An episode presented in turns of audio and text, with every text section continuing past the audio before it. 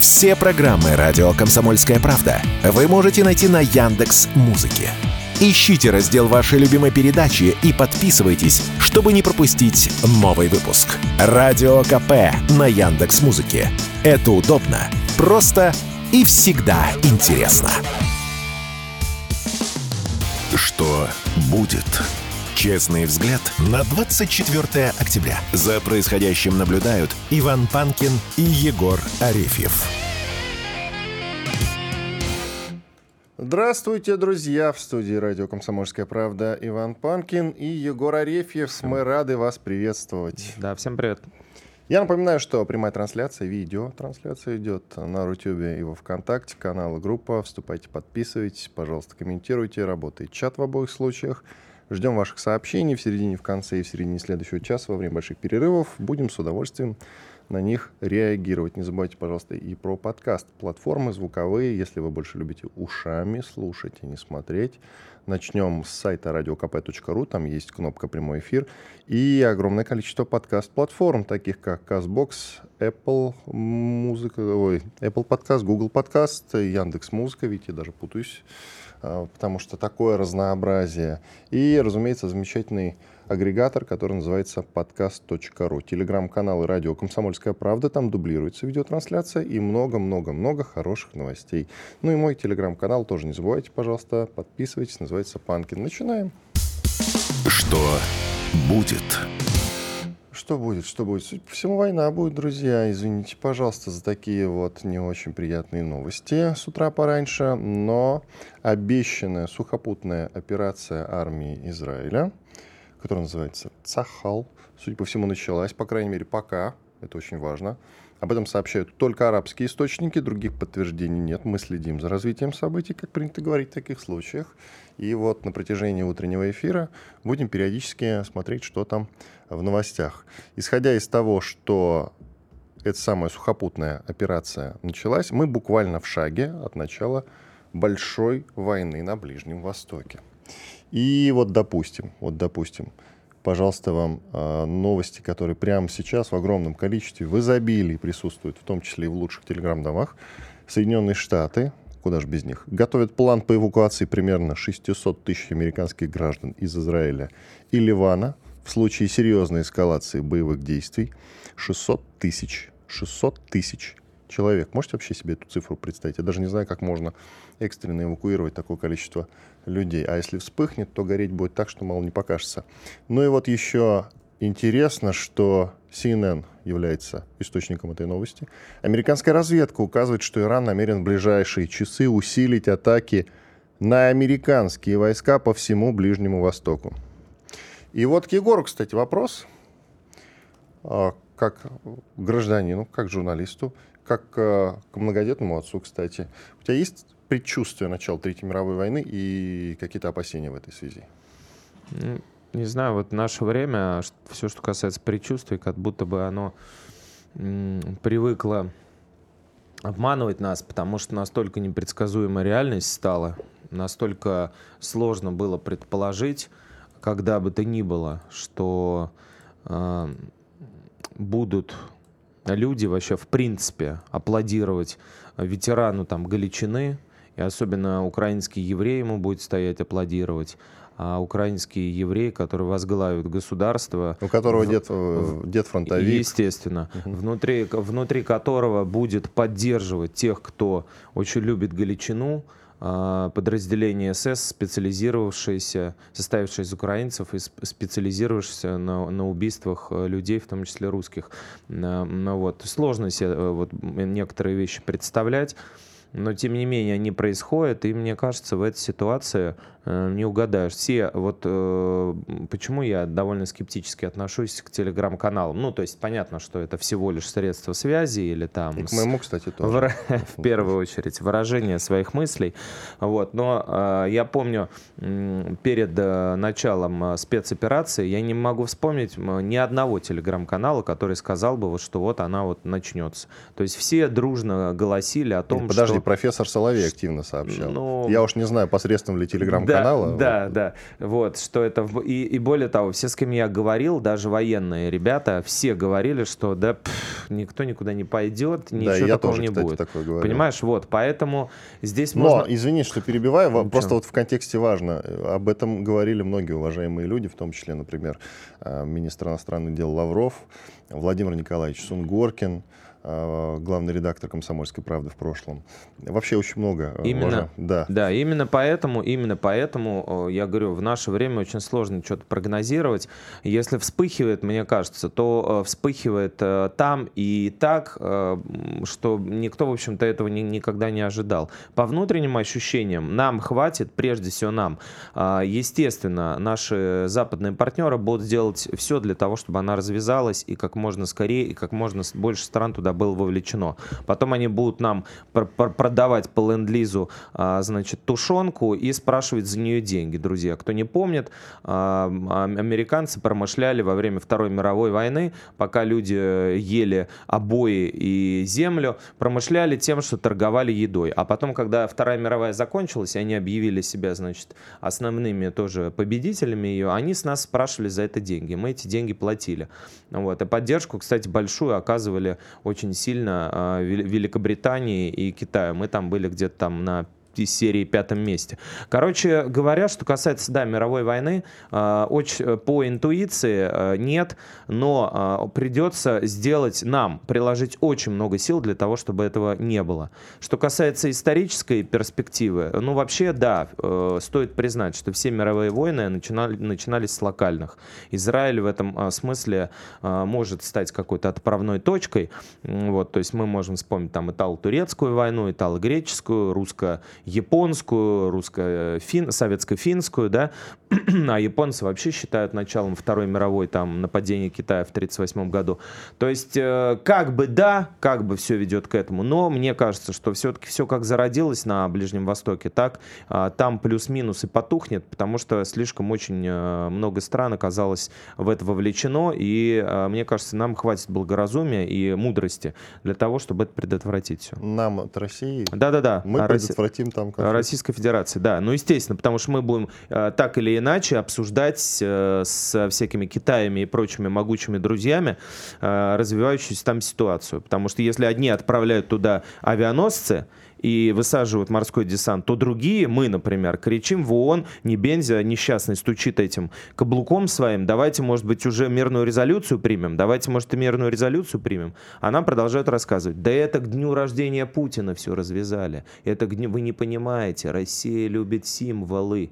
Спецоперацию начали тоже какой-то там они привязали юбилейной дате, а это подарок к дню рождения Путина. Поэтому... Ну, понятно. Кстати, я забыл уточнить, что профессор Соловьев у нас э, в какой-то момент тоже пополнил список иностранных агентов, то есть и он до сих пор там, на всякий случай. Соловьев Уточняю. или Соловей? Нет, Давайте Секундочку, секундочку. Соловей, профессор Соловей, который в прошлом делал неплохие прогнозы, потом сошел с ума и сейчас говорит о том, что кто-то бесконечно на кого-то нападает. Мы там уже по его прогнозам Прибалтику взяли, вот, э, на невидимом фронте на каком-то.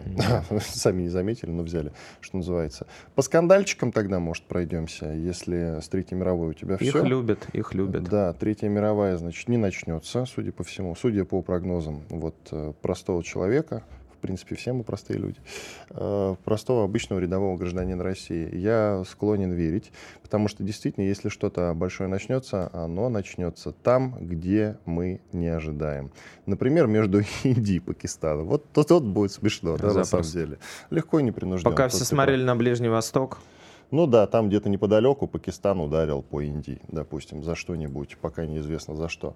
Итак, э, друзья, мы уже обсуждали в нашем эфире скандал, который возник с заявлением известного эксперта Сатановского в эфире одного израильского YouTube-канала, ну как, в интервью израильскому журналисту на его YouTube-канале, там он, среди прочего, наговорил, на самом деле, э, возможно, даже на статью если вот хорошенечко подумать. Любого другого человека на его месте, мне кажется, зачехлили привлекли бы, очень быстро Да, зачехлили. привлекли бы. Как минимум за... Там можно, понимаешь, подвязать к статье оскорбления представителя власти. При исполнении, э, да. Да. А Дмитрий Анатольевич Медведев у нас все-таки бывший президент, и сейчас у него есть официальная должность. А там он что-то не очень хорошее про него сказал, я имею в виду э, Сатановский про Медведева. Ну и оскорбил Марию Захарову, конечно же, и еще одного сотрудника Министерства иностранных дел. Так что да, действительно, статейка-то, в принципе, могла бы и быть. Но он тут извинился совершенно внезапно, друзья. Он вчера написал у себя очень странные извинения. Почему странные? Не может, что ли, человек извиниться, если был неправ? Может, конечно. Но, есть одно но. Перед тем, я его озвучу после того, как значит, я вам напомню, что он написал. «Искренне сожалею, это были неуместные эмоции в связи с ситуацией в регионе. Повинную голову меч не сечет. Прошу принять эти слова в качестве извинений». Что тут любопытного? Он накануне, сразу после скандала, сразу после скандала, написал огромный пост, исходя из которого, вот Егор только что его перечитывал, этот пост, исходя из которого было не очевидно, что он собирается извиняться. Более того, его все устраивало, ну, то, что он сказал. Вот ты же читал только что.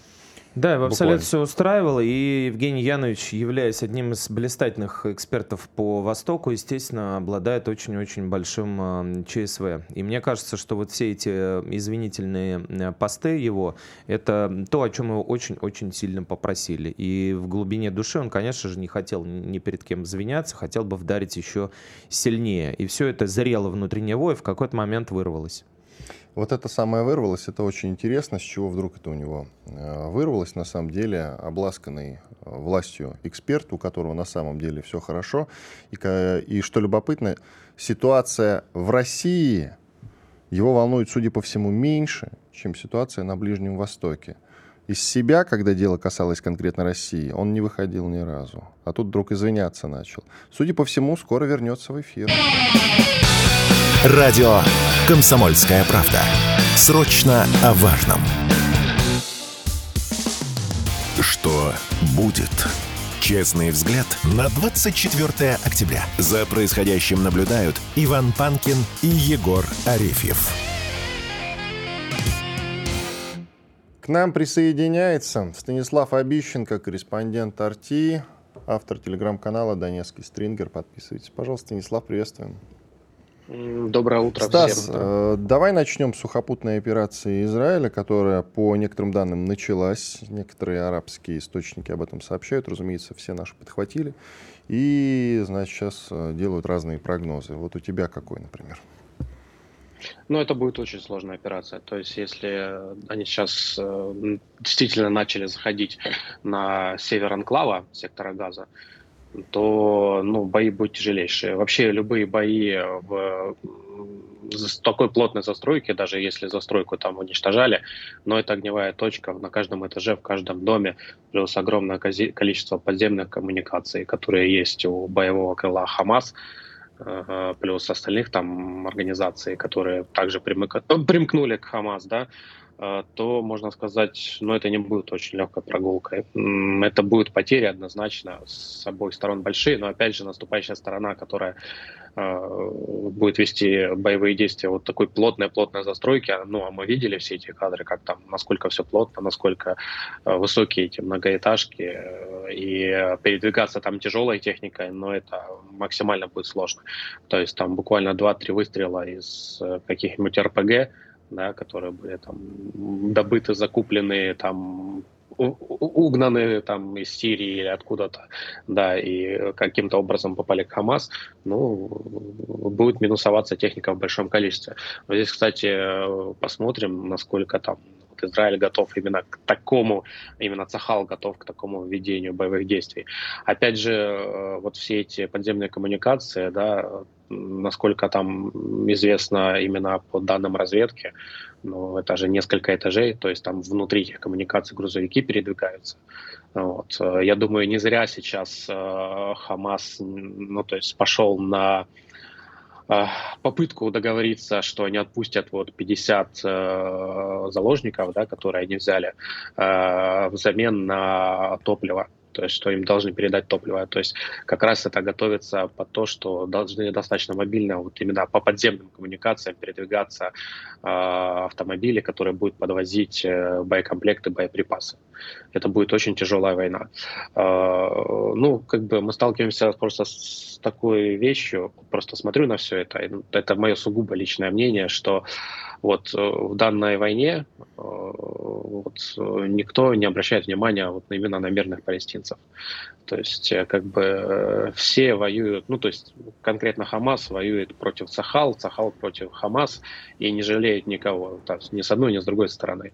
И вот если операция вот эта начнется наземная, во-первых, усилит гуманитарную катастрофу в большом количестве именно в секторе Газа потому что если там более-менее еще как-то работали э, места, где пекли лепешки, хлеб, да, да, там люди стояли по 3-4 часа в ожидании там двух лепешек, но, то я думаю, сейчас это тоже все прекратится, а так как там еще и воды нет, и э, проблемы там и э, с доступом к медицине, то ну, потери санитарные среди гражданского населения, они еще возрастут, потому что э, стрельба из танков, э, там и продолжающиеся там ракетные обстрелы, они просто приведут к большому увеличению именно вот э, потерь среди мирных жителей.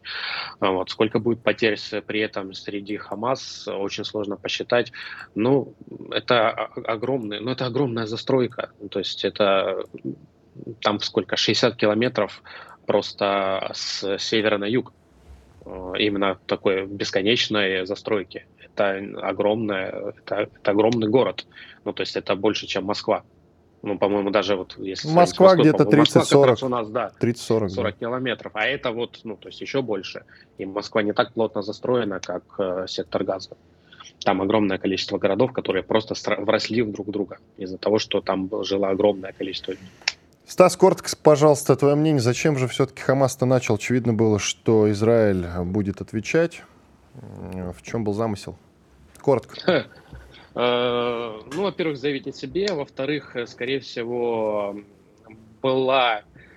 Мы же не знаем, кто э, профинансировал Хамас, да? Там в, на Ближнем Востоке каждое государство именно мусульманские государства, которые именно мусульманскую культуру проповедуют, да, а, они же тоже друг с другом а, в определенных контрах а, по разным взаимоотношениям, и как по религиозным, так и там по экономическим и по, по прочим.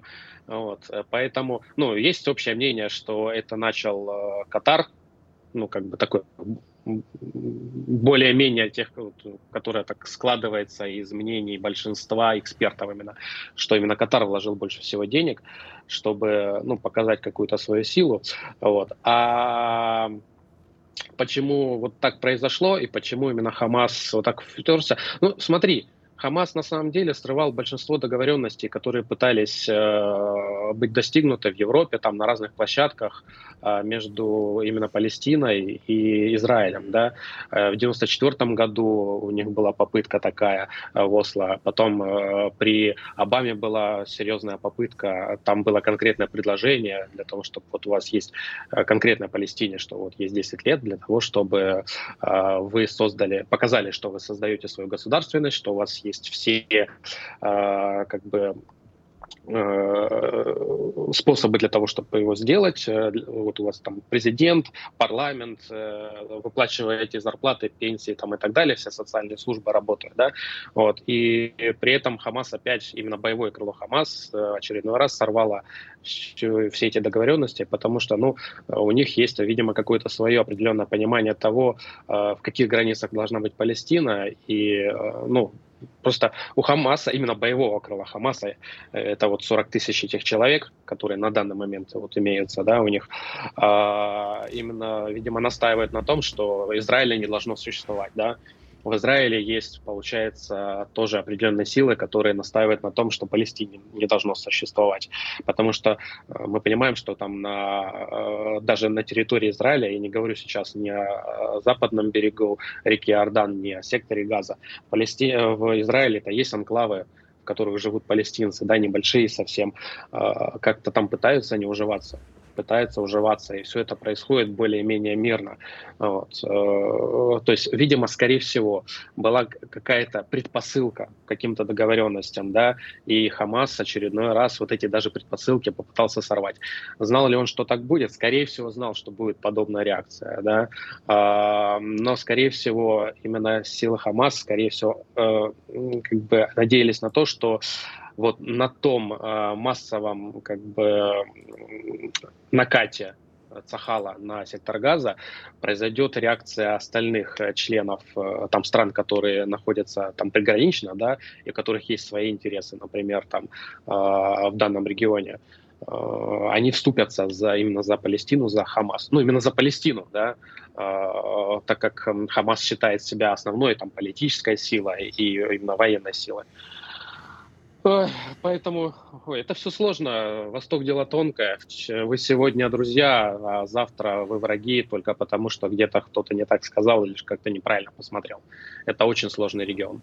Давайте к более простому региону и к более простой сухопутной операции и туннелям перейдем, если можно. Станислав, расскажите, пожалуйста, что вам известно о работе на Авдеевском направлении, о котором вражеские языки говорят э, разное. Там и сначала докладывают о победах ВСУ, о своих же, потом говорят, что у них большие потери, потом говорят, что мы там роем туннели и роботов используем. Что там сейчас происходит и насколько э, есть сильное продвижение? Так, ну, э, мы полностью укрепились на Тереконе, то есть та информация, которая там периодически Украиной вбрасывается, и, к сожалению, там некоторые наши ребята в телеграм-каналах э, тоже подхватывают информацию, что вот так и так нас из Терекона там выбили. Нет, все, закрепились на Тереконе, это север э, Авдеевки, то есть оттуда можно уже и беспилотников спокойно корректировать весь огонь по там заводу Азовстали, да, ой, э, простите, э, Авдеевскому, как химическому. Да. Да, да, да. Вот. И э, как бы сейчас э, на каждой позиции, которую мы вот э, последние там два дня э, отобрали, отбили у ВСУ, мы закрепляемся. Э, ВСУ, конечно же, очень сильно сейчас обрабатывает именно из артиллерии э, свои же бывшие позиции. Они понимают, что э, каждая позиция была рассчитана на, на то, что э, как бы по ней будут вести огонь именно с восточного направления, с западного направления. Вот они сейчас ведут огонь Э, наша задача там укрепиться, укрепить эти позиции, чтобы э, ну, какое-то время для того, чтобы перегруппироваться да, и продолжить это наступление. А при этом ВСУ пытаются отвлекающие маневры делать, э, такие прям вполне серьезные. Тут накат был на опытное, на песке.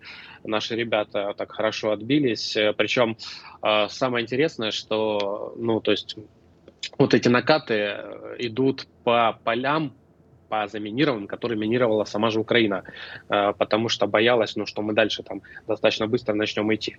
Вообще вот такой полуокружение и контроль Терекона нам дает э, полный контроль вот этой единственной прошу прощения, Стас, трассы. коротко, 30 секунд до перерыва. Да, да, да. Единственная трасса, по которой прям э, действительно просто и э, до этого ВСУ пополняла свой гарнизон именно в Авдеевке и наносила удары по Донецку и по окружающей территории. Радио «Комсомольская правда». Срочно о важном. Что будет? Честный взгляд на 24 октября. За происходящим наблюдают Иван Панкин и Егор Арефьев. Продолжаем. С нами по-прежнему Станислав Обищенко, корреспондент «Арти».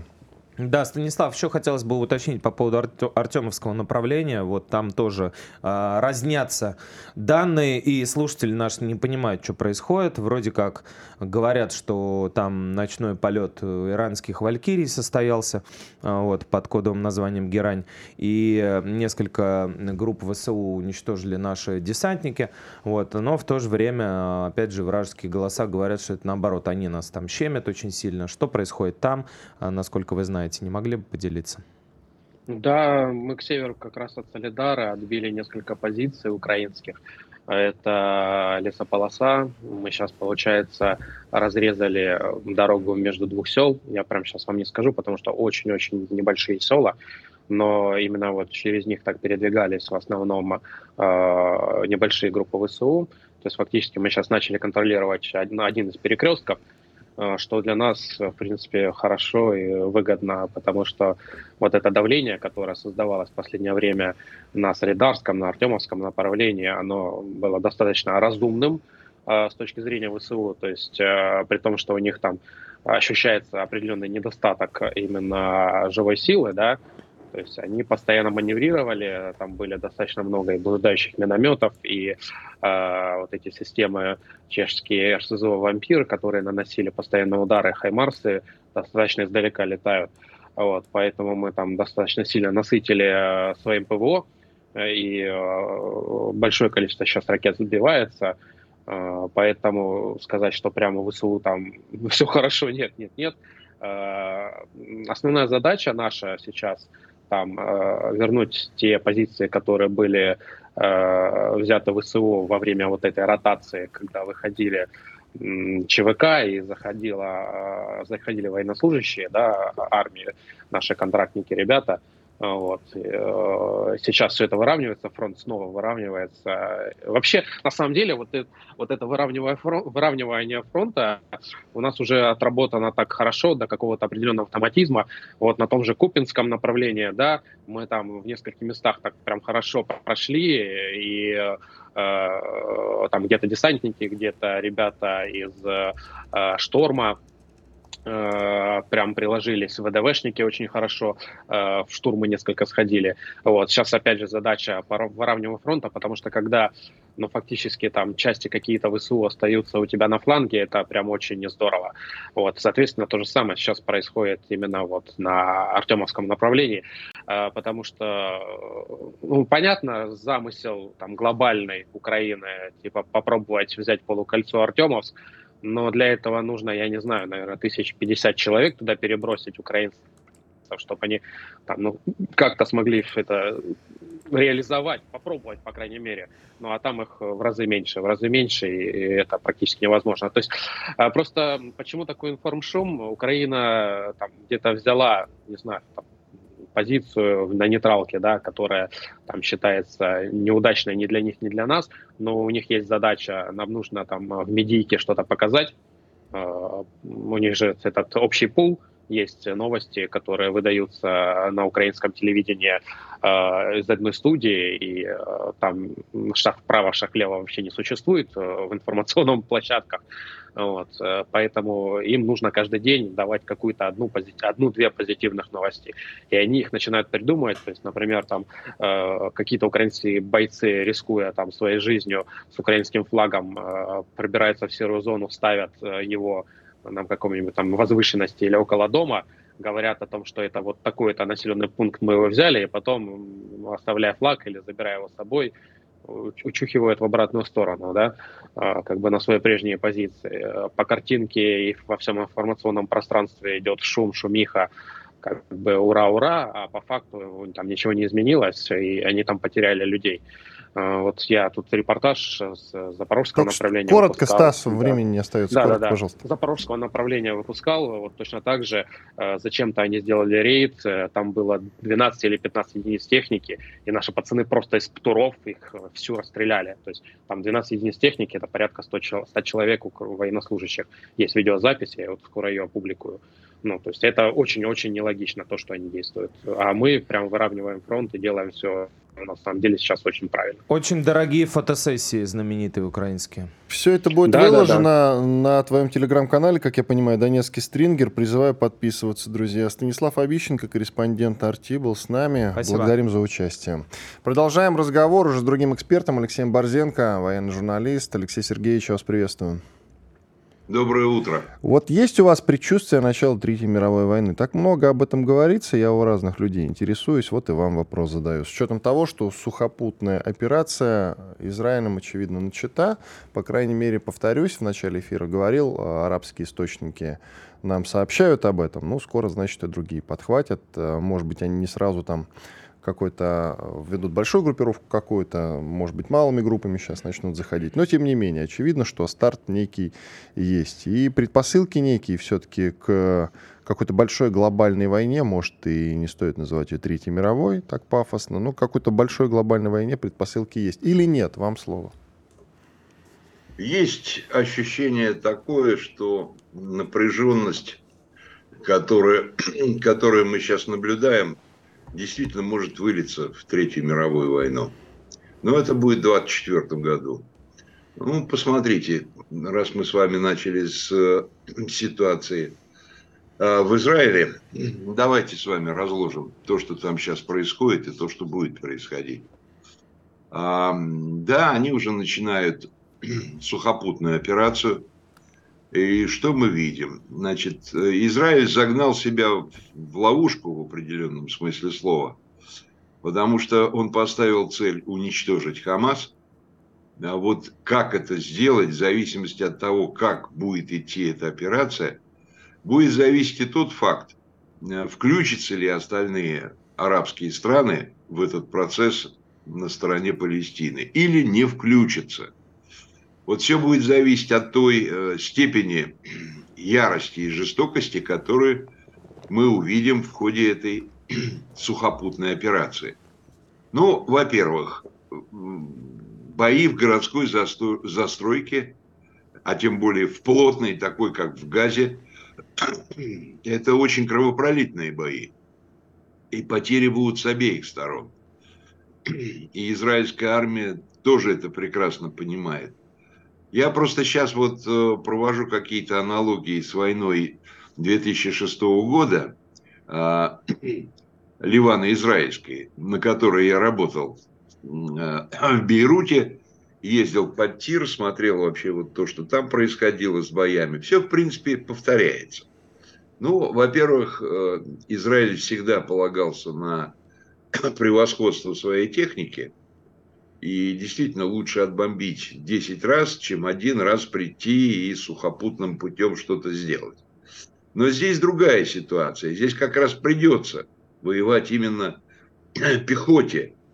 И э, практически вот эти бои городские, они будут уравновешивать бойцов Хамас с автоматом Калашникова и израильский Цахал. То есть, ну как, автомат на автомат, понимаете? Здесь будут равные условия у обеих сторон. Но как они это будут делать? Они будут постепенно выдавливать квартал за кварталом, разрушать и заходить. Причем, э, понимаете, броню в город не введешь, потому что ее всю э, хамасовцы пожгут.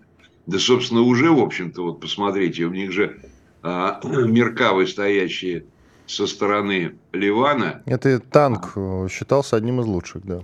Да, он считался одним из лучших, пока его не начали жечь. Пока его не начали использовать. Советскими фаготами, да? Вот. И ну, в той войне, в 2006 году, они потеряли под 30-35 этих меркав. Вот. И здесь, собственно говоря, это уже начало повторяться, потому что не наварены эти решетки сверху от FPV дронов. И ливанцы очень легко несколько машин просто вот э, сожгли в легкую, да еще люки оставили открытыми. Вот. Но здесь будет э, как происходить события? Они будут э, сносить квартал за кварталом, постепенно входить. То есть сначала будет работать артиллерия, потом будет уже защищать все пехота. И вот главный вопрос в том, что вот эти под 2 миллиона палестинцев, куда им деваться? Значит, их будут выдавливать, они будут отходить. В результате на контрольно-пропускном пункте Рафах там будет огромное количество людей, которым некуда деться. Если египтяне их не пропустят, а это не 100, не 200, не 300 тысяч, да, а это, извините, под 2 миллиона – значит, э, либо э, придется Египту принимать этих людей, либо Израилю проводить как-то эту операцию другими методами. То есть на каком-то этапе им придется остановиться. Но что-то их сейчас ничего не смущает. Они он лагерь беженцев накануне отбомбили и не парятся по этому поводу совсем. Они ну, легко ну, они могут сказать, смущают, что ну... лагерь беженцев стоял, э, значит, как раз на вот этих самых подземных коммуникациях, где прятались бойцы Хамас. Мы были вынуждены их отбомбить, ничего сделать не могли. Вот и все. Нет, это, конечно, будет. Они Алексей будут... Сергеевич, давайте да. продолжим через две минуты. Оставайтесь с нами, пожалуйста. Алексей Борзенко, известный военный журналист, Иван Панкин и Егор Арефьев. Мы вернемся совсем скоро, продолжим. Громкий сезон на радио «Комсомольская правда». Весь мир услышит Россию. Весь мир услышит радио «Комсомольская правда». Что будет? Честный взгляд на 24 октября. За происходящим наблюдают Иван Панкин и Егор Арефьев. И с нами по-прежнему Алексей Борзенко, военный журналист. Продолжаем. Да, э, такой вот вопрос, э, Алексей Сергеевич. Э, вы сказали, что будет зависеть много от хода сухопутной операции. Кстати, Вашингтон почему-то пока не рекомендует ее начинать. Говорит, что а, нужно потянуть время там, для обмена заложниками и так далее. Но вот. они начали. Да, да, да. вот. Ну, мы знаем знаменитую фирменную, а, фирменную американскую искренность. Вот. Вопрос такой, Алексей Сергеевич. Вы сказали о том, что участники этого конфликта определяют определяться по ходу ведения наземной операции. Кто это может быть, при каких раскладах? Мы знаем, э, Иран э, с прокси-силами со своими существует. Мы знаем э, соседние государства, которые тоже в этом заинтересованы. Мы знаем Китай, который поставляет гуманитарку Палестине. И много-много-много других товарищей, которые тоже не прочь как бы поучаствовать. Кто это может быть, на ваш взгляд? Ну, в первую очередь, это может быть Ливан, потому что Хизбалла это довольно мощная структура, военизированная, со своими бойцами, а потом, понимаете, ведь давайте с вами сейчас вот отключимся от всего и вспомним слова э, Владимира Путина, который сказал, что нужно создать палестинское государство в рамках э, границ 67 года. Вот если мы от этого будем отталкиваться, то тогда сразу становится ясно, что после 67 года Израиль оккупировал огромные территории соседней с ним Палестины, Ливана. Понимаете?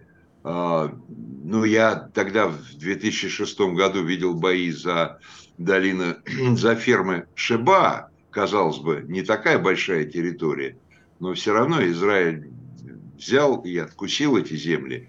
То есть речь идет о том, что Израиль расширялся за счет Палестины. Вот это суть всего этого конфликта. Все остальное политика. Понимаете? Угу. Ну, э, самый главный, конечно, участник, который может ввязаться в этот конфликт, это Иран. А Иран поддерживает Хизбаллу. Это уже давние связи. И только ради того, чтобы не ввязался Иран, американцы подогнали туда э, авианосец. И вот второй авианосец. Но американцы не понимают, что это в прошлом веке авианосцы были силой, а сейчас это далеко не так. Если Иран захочет, он потопит всю эту авианосную группировку. Кстати, CNN, я говорил уже сегодня, напомню, сообщает, американская разведка указывает, что Иран намерен в ближайшие часы усилить атаки на американские войска по всему Ближнему Востоку. А я тоже напомню, что официально по линии ООН э, сняты все запреты, ограничения на экспорт и импорт э, ракетной техники в Иран. Что, в общем-то, он теперь э, может ракетную программу свою продолжать развивать. Да-да, Алексей Сергеевич, про, про Иран. Ну вот э, Иран очень мощная страна, просто не все до конца понимают, это далеко не Ирак. И если они ввяжутся в этот конфликт, то Израилю будет очень плохо. И американцы никаким образом, ну что, они начнут э, серьезную войну с Ираном? Да, могут, в принципе, теоретически. Но я не думаю, что они хотят это делать.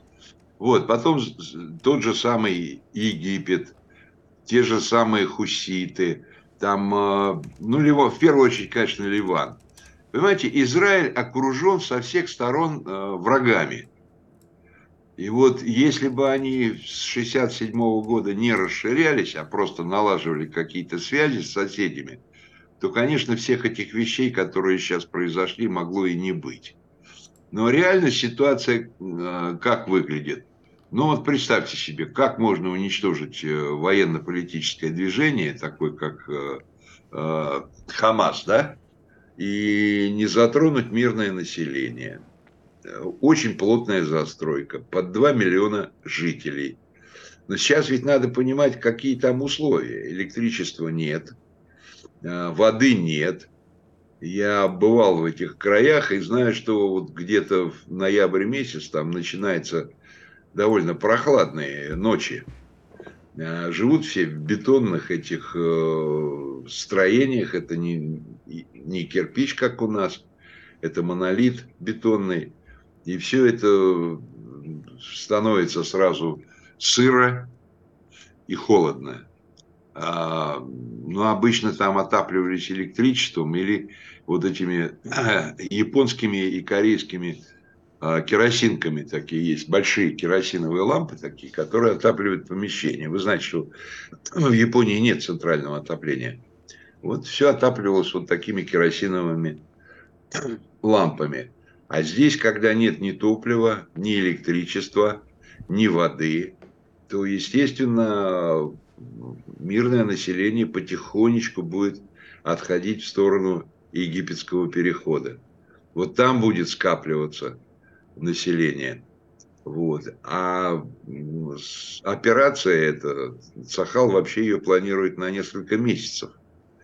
Вот как окружающие арабские страны проживут в условиях этой операции несколько месяцев и не влезут в этот котел. Это вот большой-большой вопрос на сегодняшний день. Но в любом случае, вот когда мы говорим, да, возможно, Третья мировая, да, конечно, возможно.